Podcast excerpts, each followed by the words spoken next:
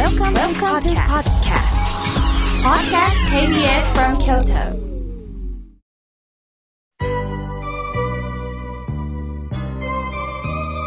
さあ、ここからはたくさんのメッセージをいただきましたので、順に紹介させていただきます。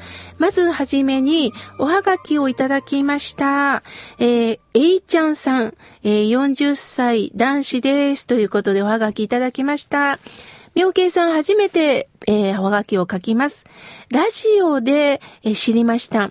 えー NHK ラジオで心を読むをもう毎日毎日、えー聞いております。あ、そうですね。あのーもう放送は終了したんですが、あのネットでね、聞くこともできます。妙慶さんは人の心にスーッと優しく入ってくる人なんですね。そして、このラジオって、井村屋さんがスポンサーなんですね。大好きです。スポンサーさん、井村屋さん、素晴らしいです。とのことです。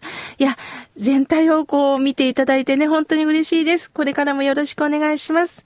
さあ、続いての方です。えーおはがきをいただきました。やすしさん、いつもありがとうございます。妙慶さん、お話の中で、修行という言葉が出ませんよね。どうしてですか？とのことです。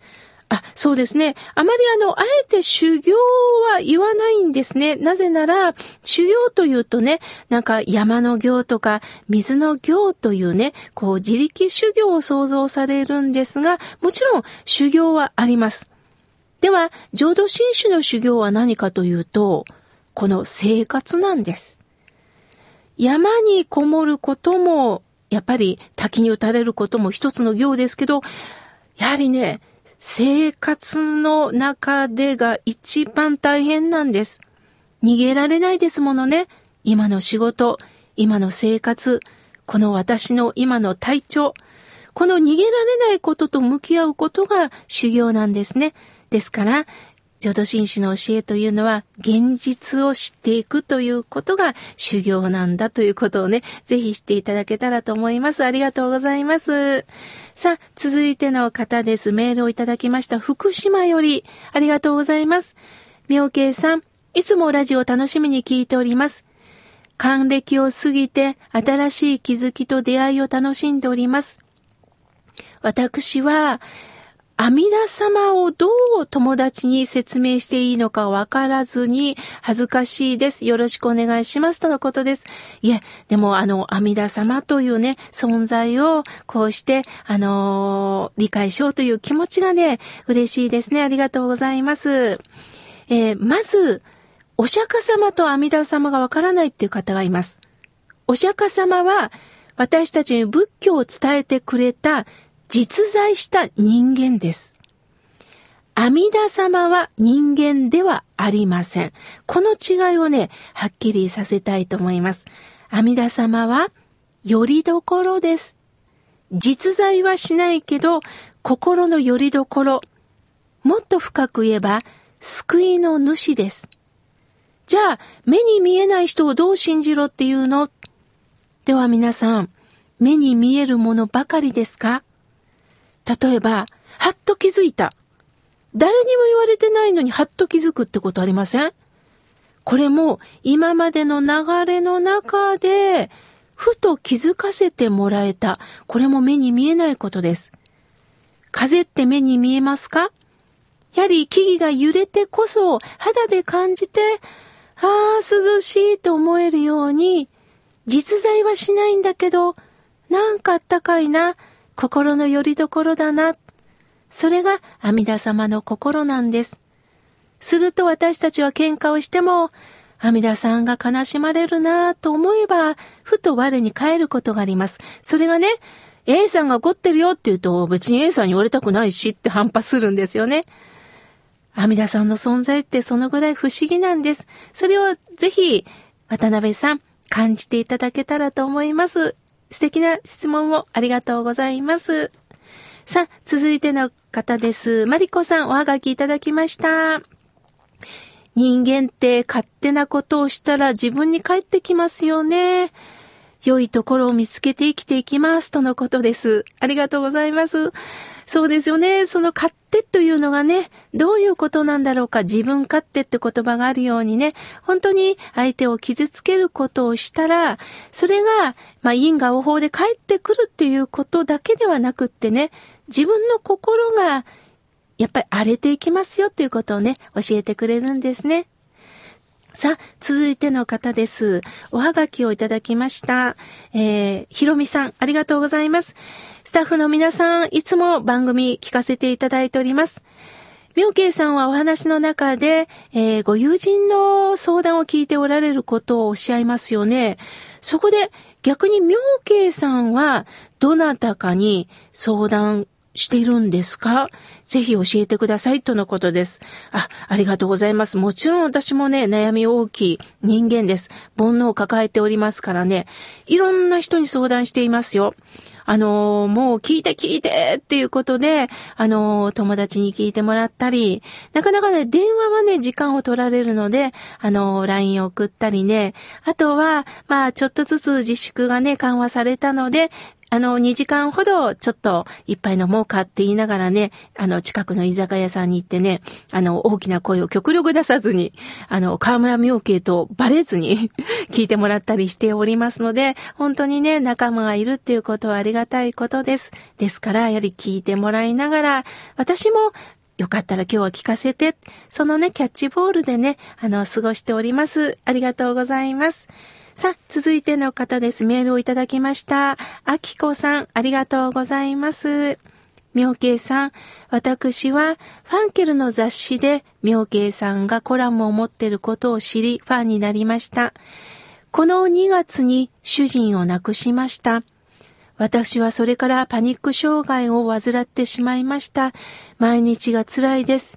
妙慶さん、どうしたら生き、生き、できるんでしょうか？とのことです。ああ、そうですか。ご主人を亡くされて、まだまだ、その悲しみは癒されないですよね。朝起きていつもだったらご主人がいるのにいないと思えば、どれほど食事も寂しいことでしょう。この辛さはあなたしかわからないと思います。そこで何が辛いですか？ご主人の姿が見えないことが辛いですか？それとも何もしてあげられなかったという後悔ですか？あなたは一人ぼっちだという寂しさですか？でもこれは、やはり自分が自分で苦しみを生んでるんです。残念ながら、この私も、みんな今ラジオを聴いてらっしゃる皆さんも、ご縁が尽きたらいずれかお浄土に帰らせていただくんです。死ぬ、消えると思うから寂しいんですよ。ご主人は阿弥陀様の世界お浄土に今帰られてるんですよ。そして場所は違いますが、あなたを必ず見守っておられます。ですから合唱しましょう。心の中でもう一度ご主人と出会いませんか？自分の中でご主人を切り捨てないでください。いただきます。それは、ご主人と共に食事をする。大きく空気を吸う。ご主人と共に吸ってる。ああ、そういえば、あれもあの人喜ぶよな、と言うと、それを喜んでしていく。残された命をどうか倍にもしてください。そういう時間であることを願っております。これからもラジオを聞いてくださいね。さあ、続いての方です。えー、ともこさん、メールをありがとうございます。みょうけいさん、私はいつも後悔ばかりしています。笑顔になりたいです。とのことです。後悔という字、食いると書きます。これもしたかった、あれもしたかったと食えることです。しかしね、食いるから今の私があるんですよ。実は、食えることによって生きるテーマを残してくれるんです。ああ、完璧だったと思ったらね、人間ね、張り合いってなくなるんですよ。これはね、私の話になって申し訳ないんですが、昔、まあアナウンサーの仕事をしている時にね、生放送の番組の司会をしたことがあったんです。最後は司会で締めるんですね。何時何分何秒で5、4、3で終わっていかなければいけないのに最後の一言が言えなかったんです。そしてすぐコマーシャルに入りました。言えなかったということで私はものすごく落ち込んだんですね。すると、目の前にいたフロアディレクターさんが、はい、終わりました。はい、撤収って言ったんです。切り替えがいい。もう終わったんです。どんだけ悔いても、もう終わったんです。すると、この終わり方は良くなかった。だったら次回、こういう形で終わっていこう。いや、また失敗するかもしれないけど、今度はここを気をつけようということで、今に至っております。今でも失敗続きです。あの、やっぱり周りのスタッフが優秀な皆さんでね、うまくフォローしてくださるんですね。だけど、今度こそはこうしよう、こうしようの繰り返しの中で人間は生きてるんです。だから、後悔は当たり前です。その気持ちで、どうかこれからも生きていきましょう。さあ、続いての方です。ラジオネーム、ともこさん。妙慶さん、テレビ寺小屋で妙慶さんのことを知りました。自分の生きてきたこと、あまりにも後悔が多すぎて苦しいです。妙慶さんのメッセージが今の私の救いですとのことです。年齢を見ると、えー、先ほどのともこさんもそうですよね。あの、同じ年齢かなと思っております。人間はね、完璧には生きられないんです。やはり失敗があってこその人生なんですね。それを後悔が歯止めをくれたのかもしれません。どうかどうか、ともこさん、生きていきましょう。そして、私と共に、あ、この後悔も今の私と共に必ずくっついてくるんだということを自覚しながら生きていきましょう。ありがとうございます。さあ、続いての方です。えー、河野さん。ありがとうございます。妙慶さんのトークでいつも癒されています。本当に仏様のような存在です。心が穏やかになります。一歳の息子と付き合っておりますとのことです。ありがとうございます。確かね、Facebook でもね、尋ねてくださってますよね。いつもありがとうございます。さあ、続いての方です。えー、匿名でいただきました。えー、コロナのマスク、夏用作りましたよ。サマーちゃんと呼び、いろんな形で作っております。戦時中何もない時代にも作ったので、もったいないので作っておりますとのことです。ということは、えー、何歳ぐらいの方でしょうね。戦時中のことをまた貴重にも教えてくださいました。本当もったいない。これを改めて、このコロナ感染から学んだようです。まだまだたくさんのメッセージをいただきましたが、来週紹介させていただきます。ありがとうございました。